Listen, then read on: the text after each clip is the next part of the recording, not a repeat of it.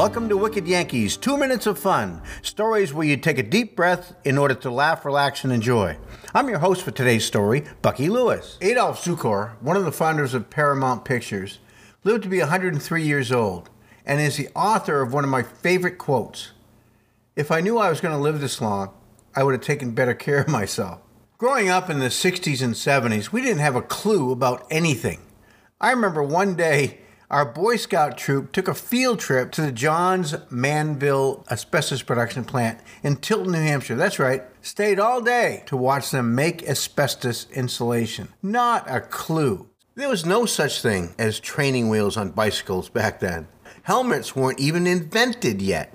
There was no such thing as seatbelts in cars until the 70s, and even then, they were a novelty. Child seats were only to be introduced decades later. Playgrounds in the 60s were arenas of casualty and mishap. Everything was made of military grade steel jungle gyms, swings, slides on steroids, teeter totters, and the famous merry-go-round. Many an adversary was flung off this dizzying turbine of terror with spatial disorientation, turning you into your own pinata as you would crash to the pavement below. Secondhand smoke was everywhere. Nothing like bringing a baby home from the hospital in the winter with the windows rolled up in the car and the two proud parents smoking like fiends in the front.